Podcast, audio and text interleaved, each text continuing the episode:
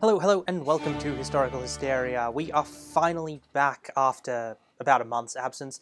I apologize for how long it has taken me to update an episode.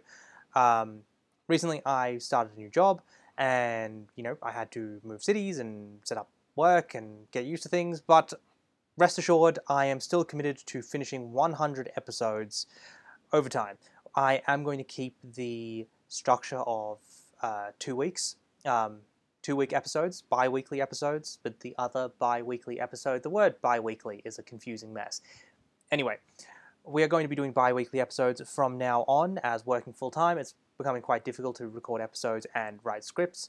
Um, but yeah, we've got, we've got episodes coming up, and tomorrow I will be releasing a special episode on the modern country of Transnistria, which, if you have never heard of it, is a tiny rebel republic that sits between Moldova and Ukraine, and is a fascinating little state.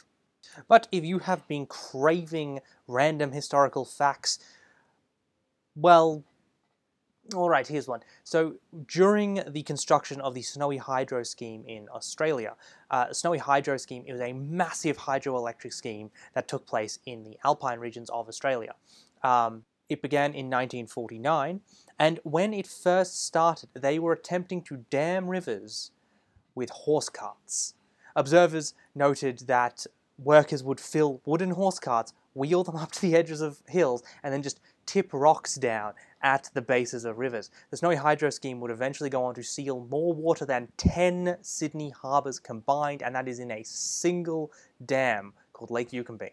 After 1949, the government would invest in the Land Rover automobile, which would go on to form the major vehicle, the major portion of the vehicle fleet for the Snowy Hydro scheme of about 750 vehicles of, I think it's 2,000 that were part of the scheme.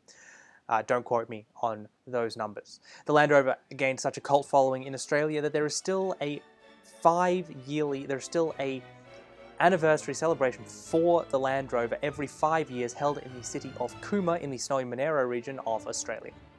Anyway, bye.